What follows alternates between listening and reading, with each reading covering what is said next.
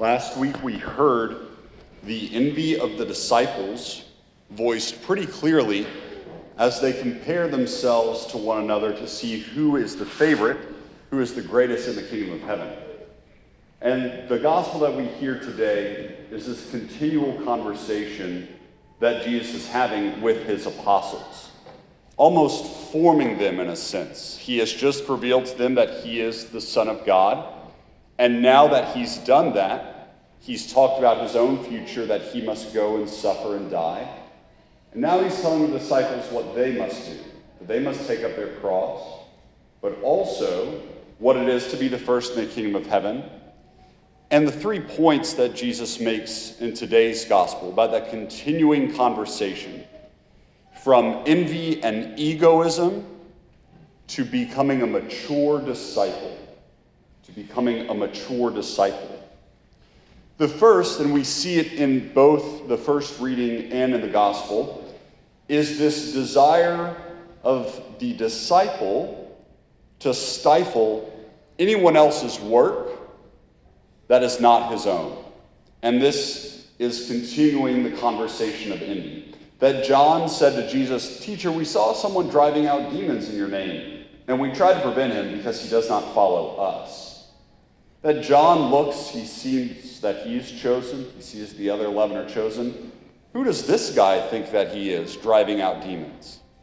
He's more concerned with the fact that this man doesn't belong, that this man is not one of the deemed favorites, than the fact that there are demons that are coming out of somebody else, that there's real work being done for the kingdom.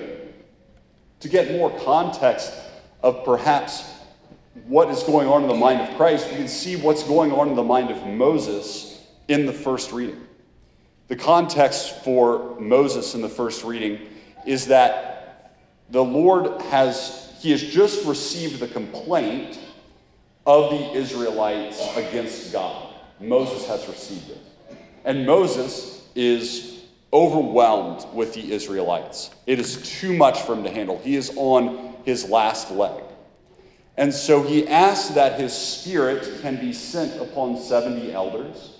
And there are 70 elders that the spirit is sent upon. But there are two people who are not with Moses and the 70 elders who are still at the camp with the other Israelites. And so Moses hears back from them hey, there are these two people, Eldad and Medad, who are also prophesying. You must stop them. And Moses is saying, I am so overwhelmed, and God has threatened to like to replace you basically. God has threatened to say, look, I can I can get other people to bring and worship me in the promised land. It doesn't have to be y'all. And you are concerned with status. And you are concerned with who has the right to prophesy. And so, the, what Jesus is doing is he's getting us out of our desire to say, look, God has chosen me to become holy. Maybe God has chosen me to be head of this family, or God has chosen me for this ministry, whatever it might be. And then we feel threatened by someone else's growth in virtue, by someone else's holiness. Who is this person to start praying and telling me about Jesus? Who is this person? And the direction that Jesus wants to point our gaze toward is look how terrible the world really is around us. And we're concerned about comparing our growth in virtue, our own holiness to one another. Look at the disaster that's at hand. We are all on the same team. You should be grateful that this person, who might be a thorn in your side because of their own growth and because they reveal something poor about you, is in fact pursuing a life of holiness. The second point that I'd like to make is this ongoing maturation that Jesus desires to foster in his disciples. So when Jesus talks about the sin of scandal, whoever causes one of these little ones who believe in me to sin, it would be better for him if a great millstone were put around his neck and he were thrown into the sea. The prerequisite for the sin of scandal and how to commit it is if we have won the admiration of another. And this is often a good thing, and it well, can be a good thing. It's a neutral thing, but it can be a good thing if I've won the admiration of another. But if I think that being first is being the greatest in the kingdom of heaven rather than being last, then I will find myself in competition with God to say, do I want this person to really worship Jesus? Or do I want them to grow in deeper admiration of me? And once we have made that decision to say, I want this person to grow in deeper admiration of me than I want them to worship Jesus, we are setting ourselves up for the very next sin that we commit to also be coupled with the sin of scandal. Because the moment that we get in the way of Jesus, where we no longer serve as a bridge to the Redeemer, but rather an obstacle to the Redeemer, if they see anything in us that is not Jesus Christ, then we are committing the sin of scandal. And so, what Jesus says is that we will have a millstone tied around our neck and dropped into the depths of the sea, so that that person can go right to Jesus and that we no longer be in the way.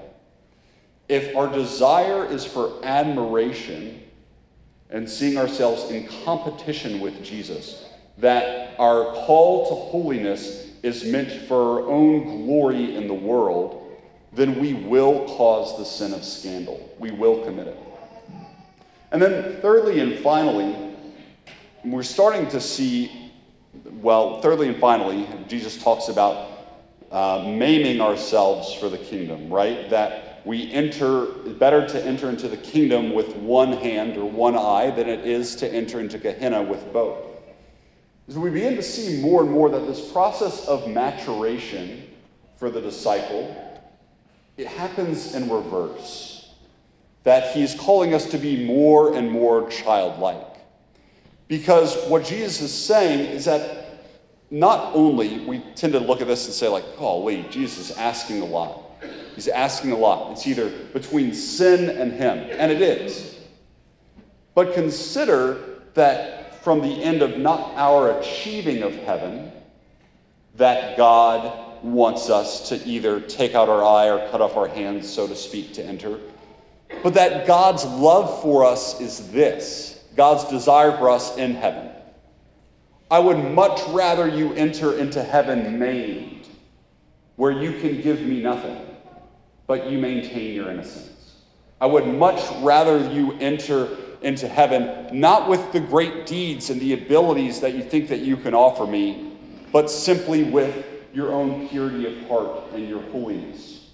That God desires our innocence so much more than he desires our great deeds. This process of maturation is happening in reverse, where more and more what Jesus is trying to foster in his disciples is that the glory that you desire can only be given by me.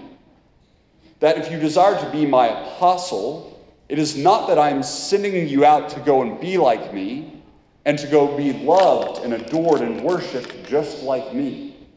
I'm sending you out to return to me, to become even more childlike than you have before, to recognize that we are not in competition with one another, that this rivalry, this envy that this exists amongst the disciples, it's ultimately can become an, a rivalry and an envy that exists in relationship to God, where we can wonder why people desire Jesus more than they desire ourselves.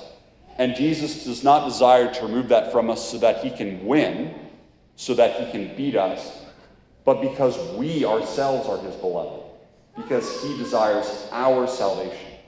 And he will do it if it even if it means that he takes away our ability to do great deeds and that he can bring us into his kingdom to be with us for eternity.